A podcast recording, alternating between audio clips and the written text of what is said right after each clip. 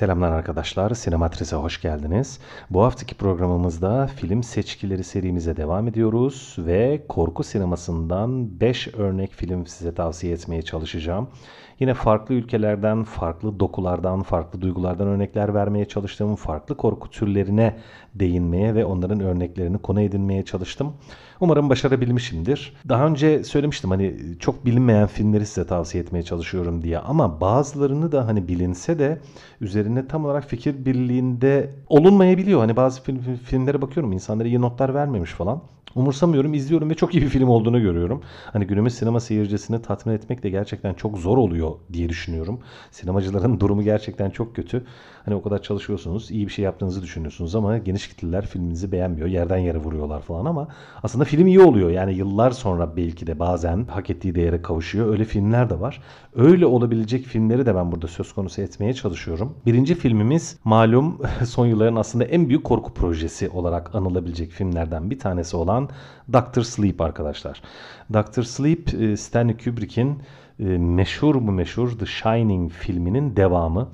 Şimdi zaten bu projenin hani çekileceğini duyduğumuzda hani sinema dünyası böyle sosyal medyada falan Kubrick'in Shining filminin devamı çekileceği duyuldu. Hemen zaten böyle linç demesek de bir şüpheli bakma dalgası yayıldı ortada. Hani aman yapmayın hiç iyi olmaz onun kadar iyi olmaz hiç niyetlenmeyin gibilerinden böyle bir fısıltılar, bir sohbetler ortalıkta dönmüştü. Ama iddia ediyorum ki arkadaşlar Doctor Sleep gönül rahatlığıyla söyleyebilirim ki çok iyi bir film. Genel olarak hani bakıldığında The Shining'in devamı olarak bakmak yanlış değil. Çünkü gerçekten oradaki öyküyü devam ettiriyor. Tam olarak devamı. Yani oradaki baş karakter zaten ana karakter filmdeki Danny dedi e, Shining'de hani küçük çocuk vardı Danny karakteri. Onun büyümüş hali zaten. Yani hani film tam olarak devamı ama düşündüğümüzde şimdi hani o filmden daha iyi olmak zorunda mı acaba bir film? Ben bunu anlayamıyorum. Hani ondan iyi değil, onun kadar iyi değil. Ya onun kadar iyi olmak zorunda mı arkadaşlar? Kendisi zaten iyi bir film bence. Doctor Sleep. Hani Shining'den daha iyi olmaması onu kötü yapmıyor. Shining zaten mükemmel bir filmdi. Ona söyleyecek bir şey yok. Doctor Sleep'i Shining'le karşılaştırmak da çok şart değil. Kendince bence Shining'in karşısında hiç de ezilmiyor. Ondan daha iyi bir film olduğunu iddia edemeyiz ama ezilmiyor bence. Kendi başına da gayet iyi bir film, gayet güçlü bir film ve aynı zamanda The Shining'in mirasını onun e, hani başlattığı hani bundan sonra devamı tekrar olur mu bilmiyoruz. Hani bir, bir Doctor Sleep'in de devamı çekilir mi ona dair bir bilgi yok elimizde ama hani Shining'in başlattığı diyelim en azından iki filmlik bile olsa e, efsaneyi gayet de böyle hakkıyla taşıdığını ve sürdürdüğünü iddia edebileceğimiz bir film bence. Mike Flanagan diye Amerikalı bir korku filmi yönetmeni var. E, yakın zamanın da en değerli yönetmenlerinden bir tanesi arkadaşlar. Hani bir korku filminde Mike Flanagan adını görüyorsanız o filmi gönül rahatlığıyla izleyebilirsiniz. Ben birçok korku filmini izledim o yönetmenin yönettiği ve hemen hemen hepsi de belli kalitenin üzerine filmlerdi. Hepsi de iyi filmlerdi yani iyi bir yönetmen. Hani bu projeyi Flanagan'a vermelerine ben şaşırmadım şahsen. Hatta adını duyduğumda ha, iyi bir şey çıkabilir, iyi bir şey çıkacak galiba demiştim. Shining'in e, mirasını devam ettiriyor, öyküyü oradan alıyor, devam ettiriyor ve gerçekten teknik işçilik olarak çok iyi bir film. Oyunculukları çok iyi, Öyküsü çok iyi. Gerçekten çok iyi bir öyküsü var bence. Bakıldığında Shining e, öykü olarak şimdi Stephen King'in aynı adlı romanından uyarlanmış bir filmdi zaten ve romana pek de sadık bir film değildi. O zamanlar e, şimdi çok uzun bir muhabbet bu. Hani e, buradaki tavsiye sohbetimizi uzatmak istemiyorum ama romanın yazarı olan Stephen King Stanley Kubrick'in yönettiği Shining filmini hiç sevmemişti, beğenmemişti. Bir sürü kavga dövüş, bağırış çağrış olmuştu. Filmi reddetmişti falan böyle. Bir, o, orada bir sürü hikaye var yani. Doctor Sleep yine Stephen King'in yazdığı devam romanının uyarlaması zaten. Ve her şekilde gerçekten çok tedirgin edici bir film. Yani çok hani süresi çok kısa değil hatta uzun bir film ama filmi izlediğinizde her an filmin her anı korku sahnesi olmasa da o tedirginliği, o gerilim hissini her an alıyorsunuz arkadaşlar. Hiç film tansiyonu düşürmüyor. Harika karakterler sunmuş bize korku anları yine gerçekten korkutuyor insanı ama esas filmin başarısı birçok korku filmindeki gibi belirli anlarda böyle patlayıp patlayıp böyle ses efektleriyle veya anlık böyle sıçramalarla bizi korkutmak değil, filmin bütününe yayılmış gerçek bir tedirginlik hissiyle izleyicisini etkilemeye çalışıyor ve bence sonuna kadar da bunu başarıyor. Bence Doctor Sleep gerçekten iyi bir film. Son yılların da korku sineması literatüründe karşımıza çıkmış en değerli, en güçlü örneklerden bir tanesi gerçekten. İzleyen arkadaşlar vardır mutlaka. Hani sevmeyen de olabilir. Bir şey diyemem. Tabii herkes aynı fikirde olmayabilir ama Dr. Sleep'i izlemediyseniz eğer e, seveceğinizi düşünüyorum. Gönül rahatlığıyla da size tavsiye ediyorum. Bir diğer filmimiz yine Kuzey Kore'den geliyor. Kore sineması her hafta andığımız gibi. The Wailing 2016 yapımı bir korku filmi. Ya o kadar iyi bir film ki arkadaşlar. Yani sarsıcı bir film, çarpıcı bir film. Şöyle bir tarafı var. Şimdi Türk sinemasında da ne yazık ki kötü örnekleri yapıldı ama biraz taşra korkusu vardır ya böyle hani köylerde, kasabalarda böyle halkın anlattığı korkutucu ağızdan ağza yayılan öyküler vardır ya böyle hani şurada şöyle bir şey varmış. Şöyle bir cinli işte şeytan perili bir. Şeytan bizim kültürümüzde pek yoktur. Hani şeytanlı ev diye bir şey duymayız pek. O biraz daha Hristiyan kültürüne ait bir korkutucu obje ama bizde de cin vardır yani zaten şu an Türk sinemasının hakim korkutucu ögesi cinler. Ee, mesela onlarda da cin yok. Hani yani Hristiyan kültüründe cin başka bir şey, başka bir anlama geliyor. Şöyle söyleyelim. The Wailing Kore kültürünün taşrasından gelen bir korkutucu taşra hikayesinden yola çıkan ve bunun biraz böyle gerçeğe dönüşmesi gibi böyle bir çok sarsıcı bir e, öyküyü konu alıyor. Yine çoğu Kore filmi gibi yakın dönemin Kore filmlerindeki gibi harika teknik işçilik var, çok iyi bir yönetim var. Yavaş yavaş başlayan böyle çok böyle patlamalarla değil, yavaş yavaş başlayan, yavaş yavaş açılan bir öyküsü var. Yavaş yavaş bizi geriyor, geriyor, yükseltiyor, yükseltiyor, yükseltiyor. Yani işin içerisinde gizem de var, tedirginlik de var ama sadece bir gerilim filmi değil. Bazı anlarda da böyle bayağı böyle sizi korkutuyor. Çok ciddi ölçekte korkutuyor. Çok iyi bir film. Zaten birçok yerde anıldı, sevildi bu film. Yani uluslararası platformda bayağı ana, adı anılmış bir film. Çok iyi bir film. 2016 yapımı The Wailing öneriyorum. Beğeneceğinizi düşünüyorum.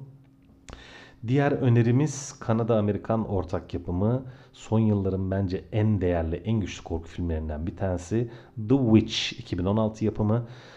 Robert Eggers'ın yönettiği şöyle bir şey. Şimdi Witch tam çevirisiyle cadı biliyorsunuz. Witch bayağı cadı anlamına geliyor. İlginç olan şu arkadaşlar. The Witch cadı gerçekten cadı olgusunu, cadı külliyatının ortaya çıkış dinamiklerini o kadar güzel özetliyor ki, o kadar gerçek bir film ki arkadaşlar. Yani şöyle söyleyeyim size. Korku neticede fantastik bir türdür değil mi? Çoğunlukla. Yani hani e, şimdi korkunun da tabii alt türleri var işte. Şeytan öyküleri, cin öyküleri falan periliğe öyküleri hani birçok korku ögesi aslında fantastiktir. Sıra dışıdır yani. Kötücül karakterler çıkıp dünyamıza gelir veya bizi rahatsız eder vesaire. Hani e, gerçekçi korku türleri de yok değil. Hani e, katil öyküleri hani onları da böyle işte ten slasher dediğimiz hani gençlerin kesici aletlerle öldürüldüğü işte scream tarzı filmler de var. Yok değil. Hani her korku filmi illa fantazidir, fantastiktir demiyoruz ama korku türünün birçok alt türü fantazi.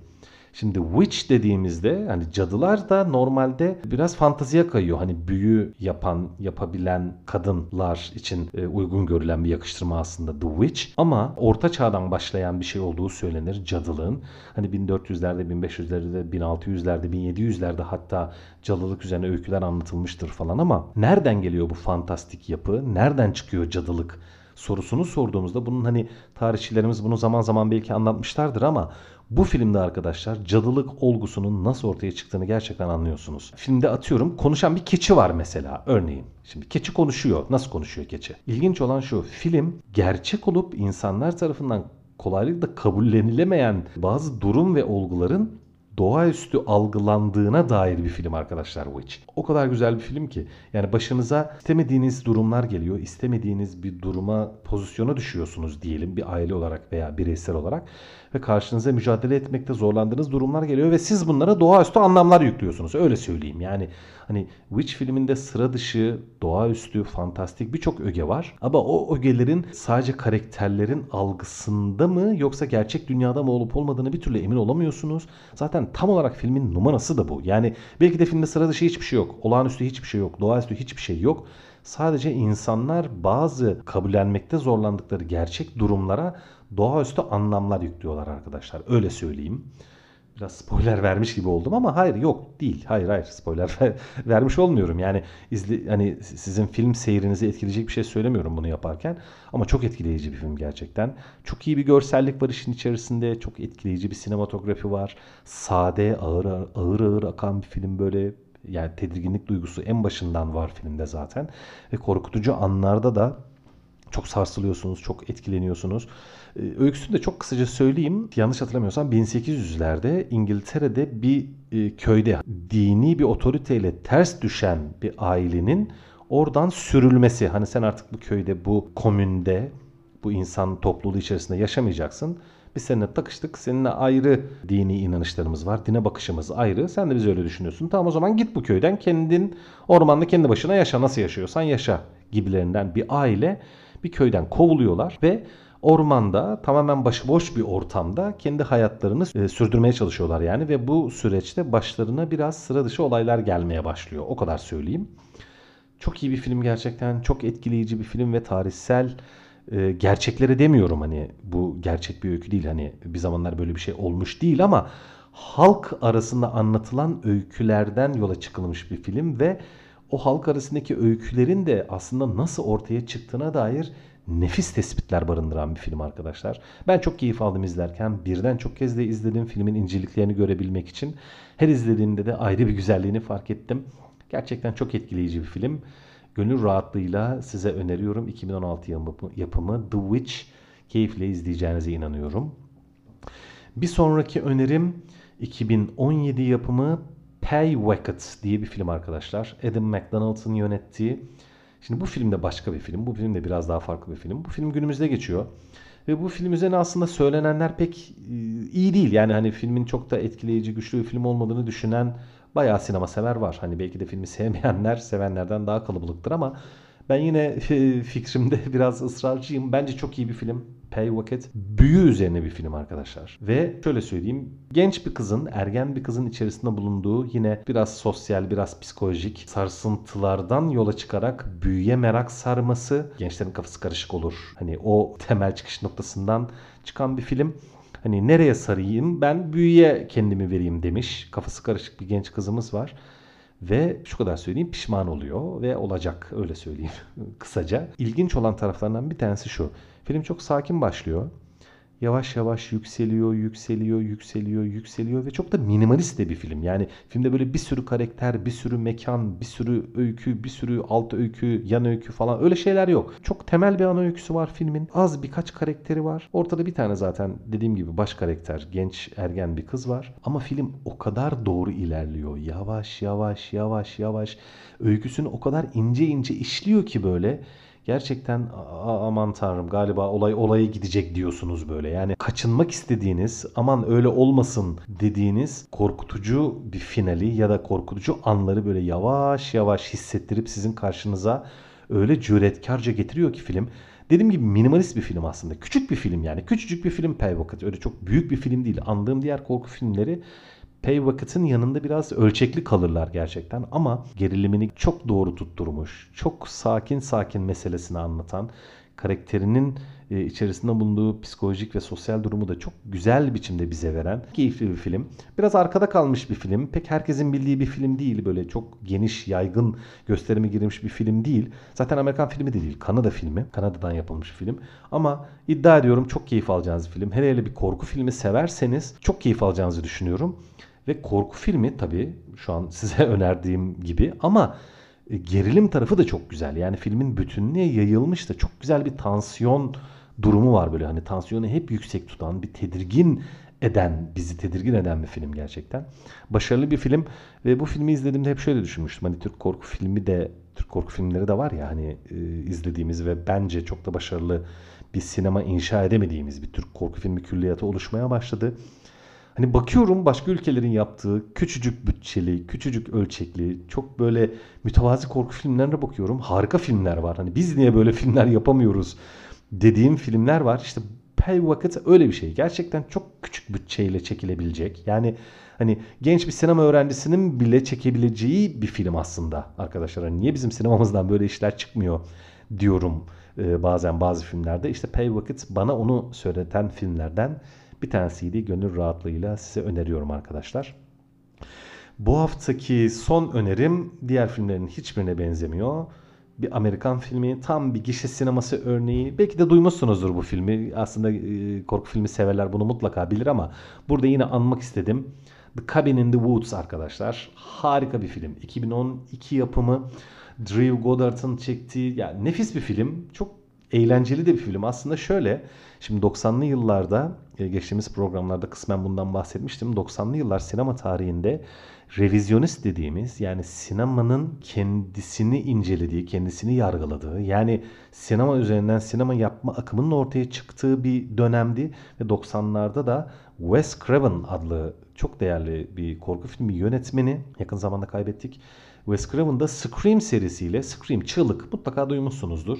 Ee, yanlış hatırlamıyorsam 4 tane yapıldı Scream serisi. İşte böyle kesici aletlerle gençlerin öldürüldüğü gerilim korku filmleri vardı. Onların klişelerini kullanarak onun üzerine bir film yapmıştı. Yani gençlerin öldürüldüğü, kesici aletlerle öldürüldüğü bir korku filmi bu. İzlemeyenler için söylüyorum. Hani izlemeyen arkadaşlar olabilir.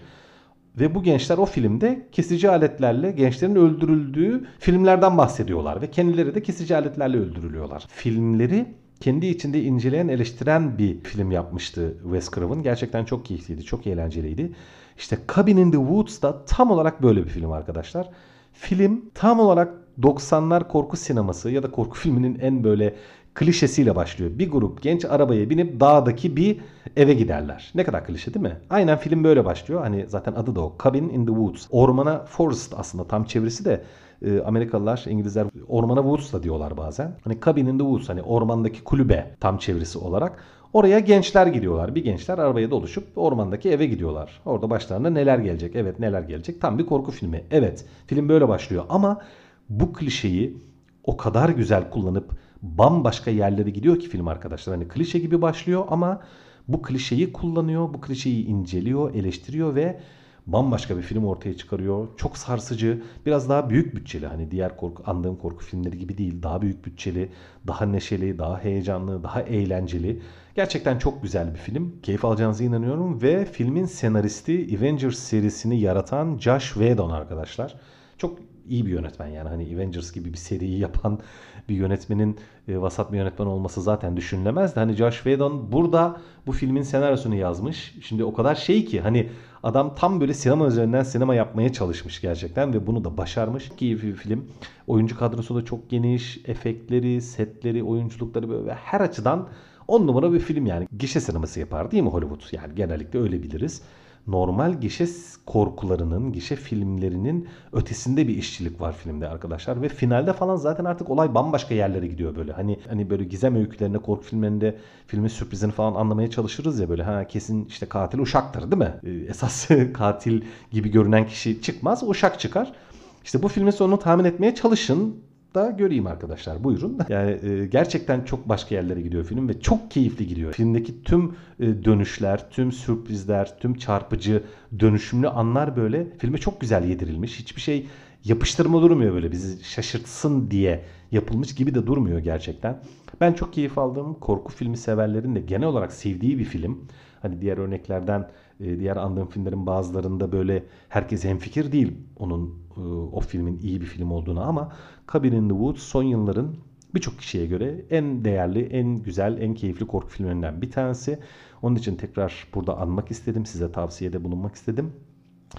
Evet korku filmi önerilerimizi de bu haftalık bitirdik. Başka bir öneri listesinde tekrar görüşmek üzere. Teşekkürler, sağ olun arkadaşlar.